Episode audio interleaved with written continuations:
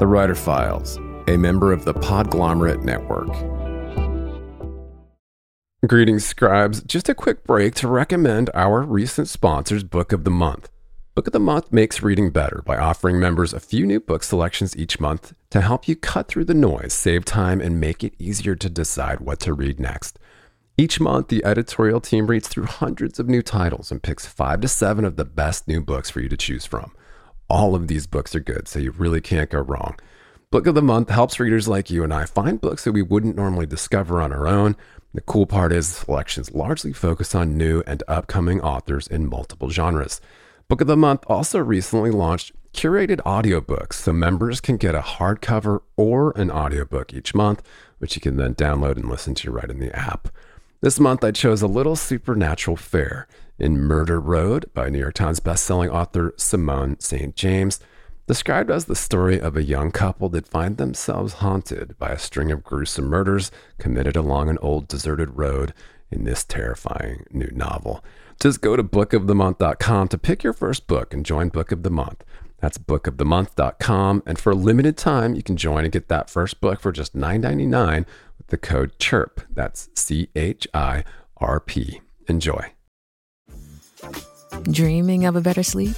Tossing and turning is not your destiny. And Olly is here to help. Olly invites you to sink into sweet, sweet slumber to improve your mental and physical health and overall wellness. More than just melatonin, Olly's ingredients help you unwind your mind for a delightfully dreamy drift off. Sleep is on the way at Olly.com. That's O L L Y.com.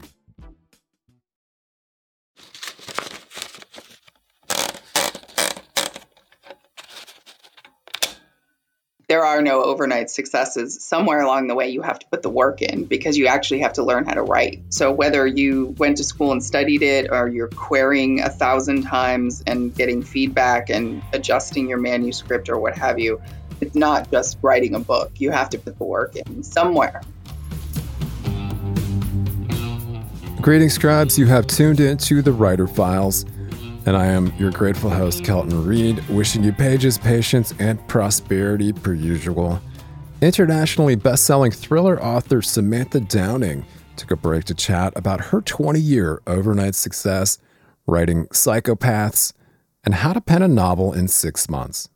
Samantha's debut novel, My Lovely Wife, about a married couple teaming up to commit murder – was a number one international bestseller that earned Edgar and ITW Thriller Award nominations and an Amazon Best Thriller of the Month selection. Her latest bestseller, psychological thriller For Your Own Good, has been called a perfect summer book by NPR and described as a twisted and compulsively readable spin on the teacher student relationship.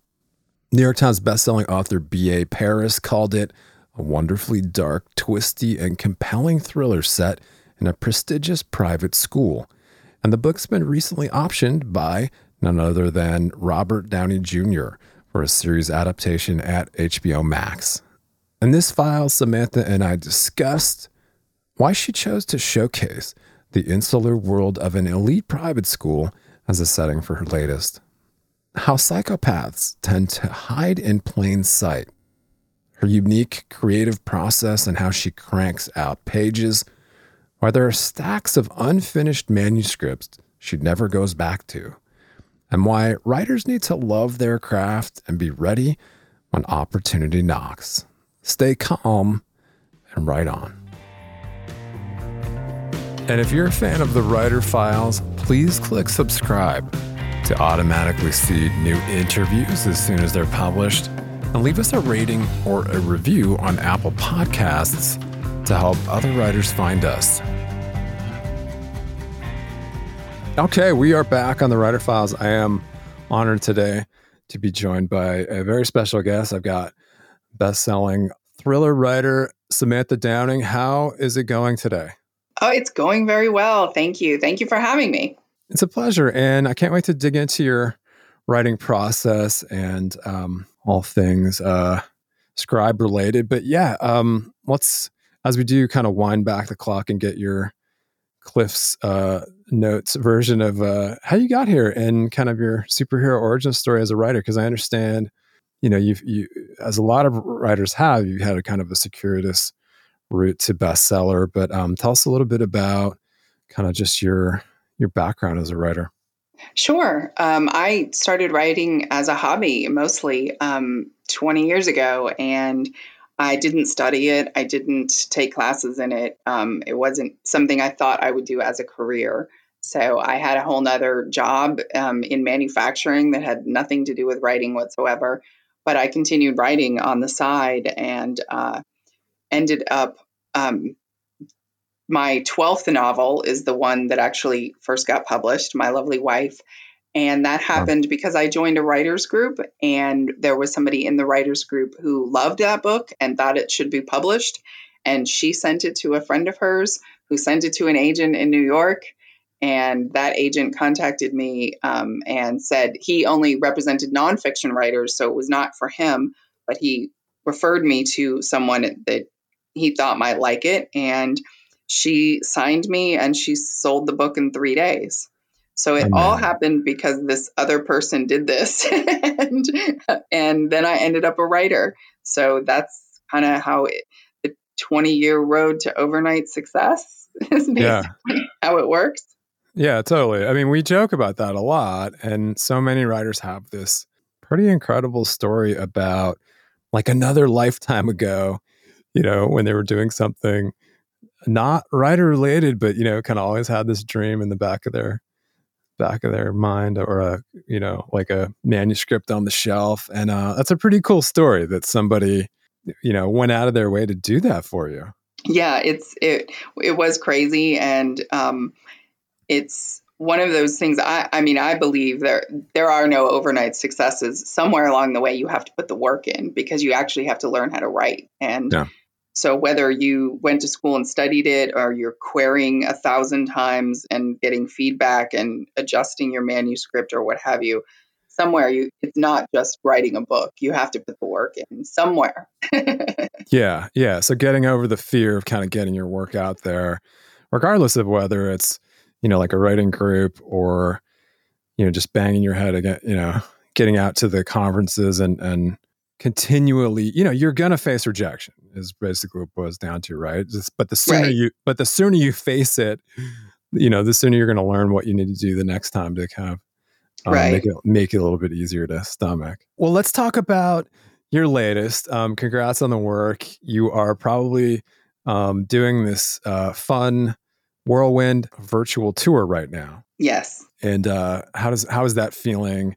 Kind of you know, we don't, it, it, seems like the pandemic should have been over, but it's like big question mark now. So, you know, everyone's kind of, uh, uh.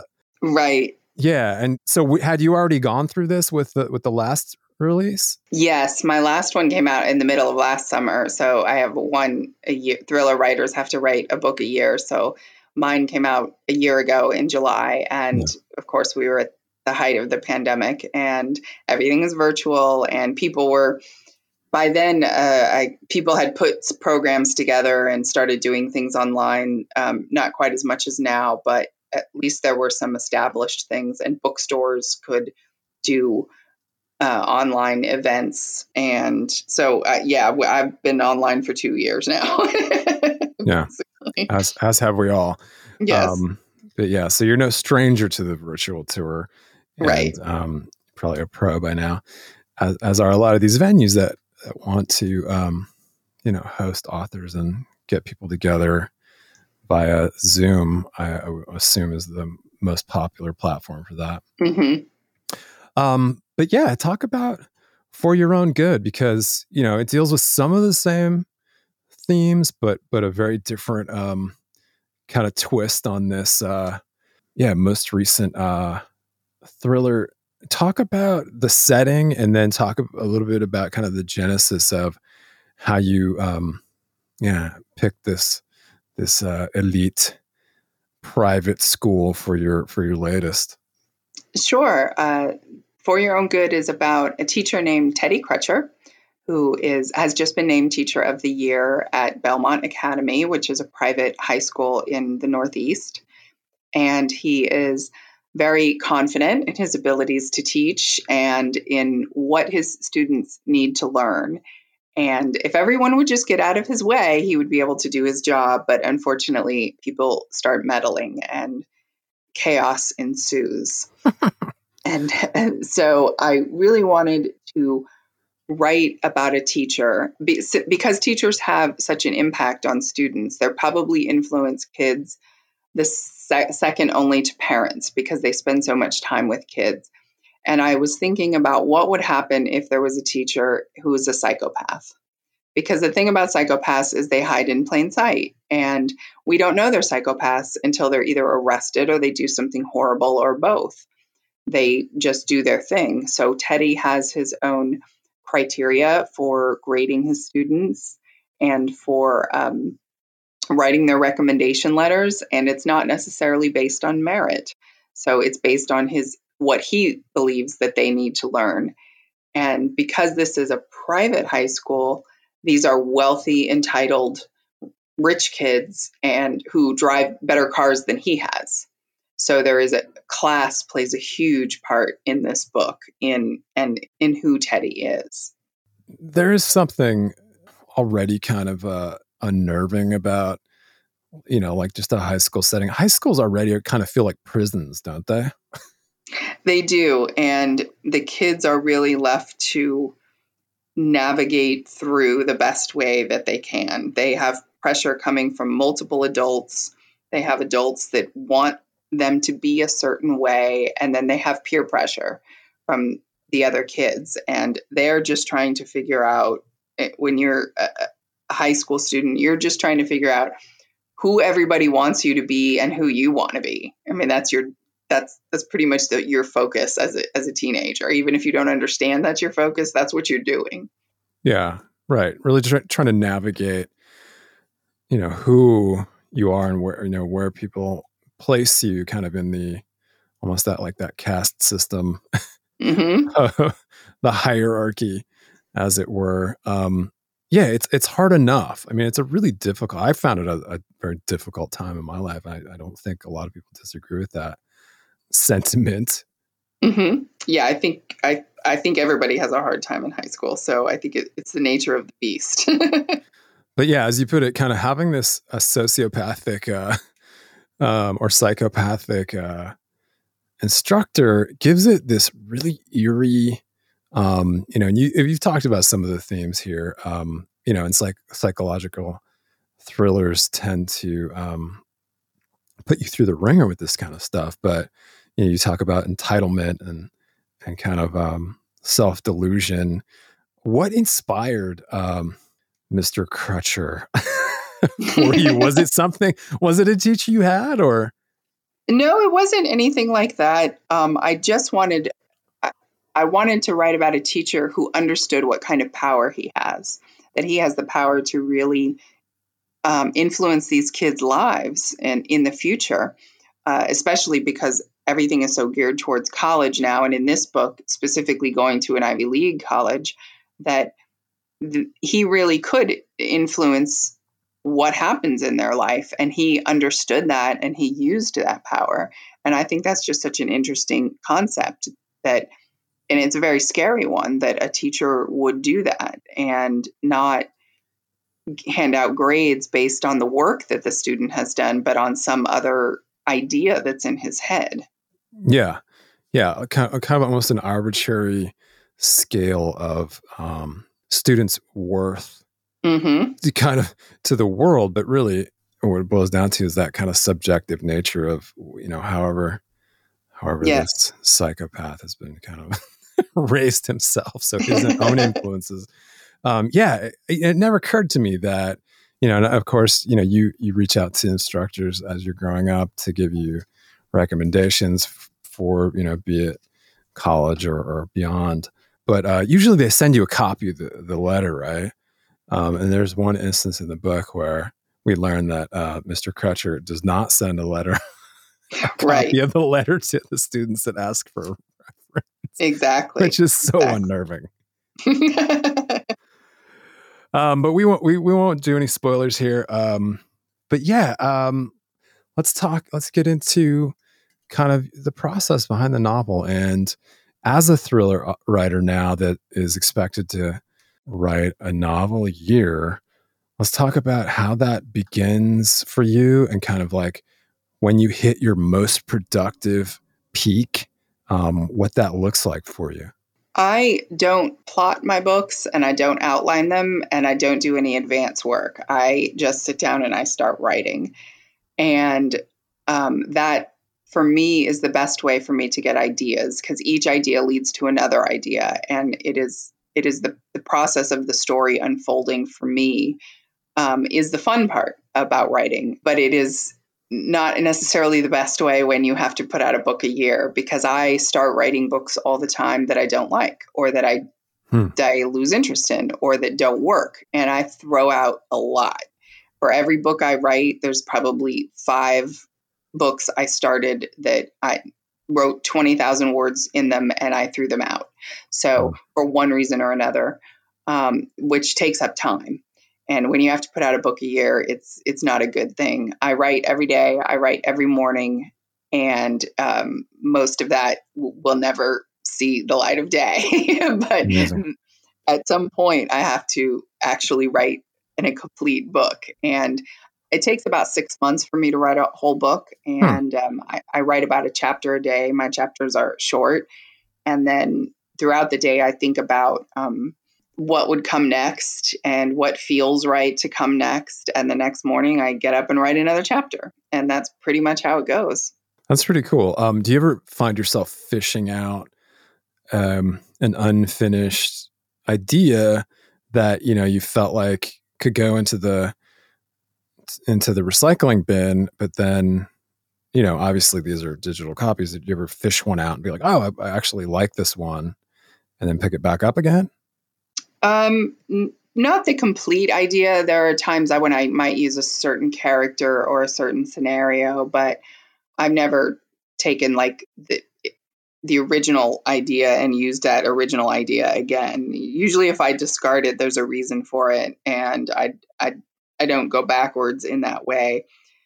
But occasionally there might be something small that I use or an idea that I had that uh, will work in whatever I'm working on now. Interesting. Interesting.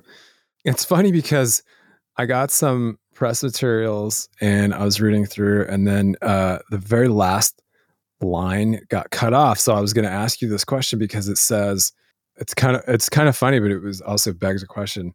She currently lives in New Orleans, where she is furiously typing away at her, and then it's like dot dot dot. There's oh, nothing. Uh, there's nothing.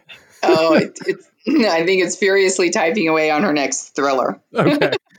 and I, I thought I was imagining like, uh, is she working on a typewriter? Like, uh, yeah. So uh, I, I, used to ask guests, um, you know, are you a Mac or a PC person? So uh, I'll ask you that one. No, I use a PC. I've never used I've I've never used or owned anything by Apple. So hmm. I'm not in the Apple verse. okay. Okay. Good to know. Um, so what um, software are you using on that PC? I my books I use a single word file and I my entire book is in one file and that's how I do it. I don't I don't have anything complicated. It's the simplest process ever. My every time I hear about the software that's out there and the Scrivener and the this, it all sounds really great and it all sounds very complicated. And it seems like if I started doing something like that, it would become about the process instead of about the writing. sure. would be I would spend so much time organizing because in all the little cool features and everything that less writing would be done. yeah, that's interesting. And I have heard that before, but but um, you know, sometimes s- the simplest way is the, you know the kind of the Occam's razor approach. You know, the simplest way is the right way. Yeah, and if you don't have to adopt a new technology, why spend that six months doing that? Right, exactly. And if if what you're doing works, don't I I, I don't want to get distracted by other methods because then that could affect yeah. the writing itself. Sure, I bet your editors love you. Yeah. no, they don't because I'm constantly changing books. Wait, I threw that one out. I have a new one. oh no. Well, uh, I will point, of course, at your home base there, samanthadowning.com and link to the book. Um, I read also, and congratulations, that uh, the book for Your Own Good was optioned by Robert Downey Jr. and production partner there for HBO Max. Is that right? Yes, uh, it was to be a limited series on HBO Max, and I really hope it happens because I would love to watch it. yeah, absolutely. Um, and that's that's high praise. I mean, uh, Robert Downey Jr. is um, pretty much like Hollywood royalty at this point. Exactly, exactly. He's just such a massive star, and and it's so strange to think of someone like that reading my book. I mean, it just is kind of mind mind boggling. yeah, that's pretty high praise. Well, this wall of blurbs is exciting. Lots of uh, lots of amazing um, blurbs here. I will read a couple here. I thought, well, NPR obviously had a nice blurb. They said it was the perfect summer book. It's going to be a bump, a very bumpy school year. but um, yeah, your peers had lots of nice things today. B.A. Paris, New York Times bestselling author, said, uh, "Wonderfully dark, twisty, and compelling thriller set in a prestigious uh, private school." How are you feeling right now uh, uh as you uh, kind of talk more about the book, and then um, what are you working on next? Yeah, it's always strange when a book comes out, as well, especially during these times when you're online and you're not at a bookstore talking to people physically. Um, that it's it's really exciting, and then it, it, there's so much goes into a book. I mean, this book was finished in March of 2020, and mm-hmm. we're now in July of 2021, and it, it's coming out. So there's all of that editing work and promo work and everything has gone into it for so long and then it's like your day is over and people are on to the next book people are on to the next new release but so you kind of have to remember that it takes people a while to read it. it. people don't read in one day typically the typical reader does not and they might not pick it up till this weekend and they might not read it for two more weeks when they go on vacation and and what have you but all of the excitement and the buildup is usually all in the first week. And I do interviews like this and promote it. And then next week, there's a whole new crop of books. There are thousands right. of books that come out every year. So it, it's it's sort of a surreal thing. And then I don't have another one coming out for another year. So yeah, it, it's a, it book releases are a strange time. yeah, yeah, right. As you mentioned, um, it's not the same as kind of a live event and then um, people don't like inhale the book you know like while you're watching them on the screen right they they're right talking about it. They're picking it up. They're you know maybe they've started it or they're looking at the cover. Exactly. And it's not it's not like a movie you watch in two hours. So well um let's see. Let's wrap up with a a fun one here before we get your advice to uh, your fellow scribes on how to keep going. If you could choose one author from any era for an all expense paid dinner to your favorite restaurant in the world, all expenses paid, obviously. I think I think I re- I'll reiterate that. Um, who would you choose, and where would you take them? Probably Gillian Flynn, who wrote Gone Girl mm-hmm. and Sharp Objects. Um, I think her work is fascinating, and I don't know where I did. The, I guess the restaurant wouldn't really matter, but I would I would love to talk to her. She seems like a fascinating person who's just written some amazing books to me. Yeah, absolutely. Um, do you have a favorite local spot you want to take her out, or just take her out for drinks, or just yeah, just whatever. It doesn't matter. None of that. just whatever. Just whatever. Wherever she wants to go is fine. Yeah, yeah. I mean, I think sometimes a, just having a coffee with with someone smart is uh definitely equally as invigorating. Okay, well, um, yeah. Before we uh, let you off the hook here, I know you're your voice, you know, you're getting hoarse uh, now by the by these interviews, but we appreciate your time. Just uh, you know, maybe a pearl of wisdom for other writers on who may not who may not have your you know sphere of influence or you know um, my advice would be first of all if you if you don't love to sit down and write it, this is probably not the thing for you because you you have to love it and you have to face that page a lot and if it's not something you enjoy doing it's probably not your your thing and so hopefully if you are a writer you love to sit down and actually write. The act of writing is something you don't want to just be a published writer. You want to physically write the book.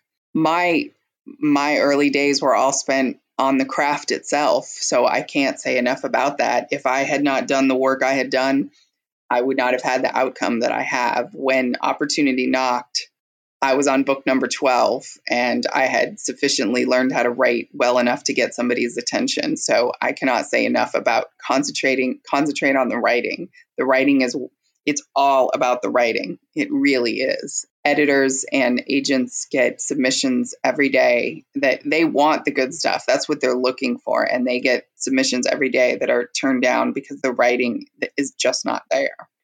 So that's where I could say every everything literally is about the writing itself and not the business. Yeah, well put. Well, uh, thank you again. Congrats on the work. Um, I will also link to your Facebook page. Is there anywhere else you want to connect with? My Instagram. Instagram, it is. Um, we'll put links to all those great things. Samantha, thank you. And uh, hopefully you'll come back and wrap with us again in the future. Thank you so much for having me. Thanks so much for joining us for this episode of The Writer Files. And if you enjoy the podcast, please subscribe to the show and leave us a rating or a review to help other writers out there find us. You can always leave a comment or a question and visit the entire archives at writerfiles.fm. And you can chat with me on Twitter at Kelton Reid. Cheers. Talk to you next week.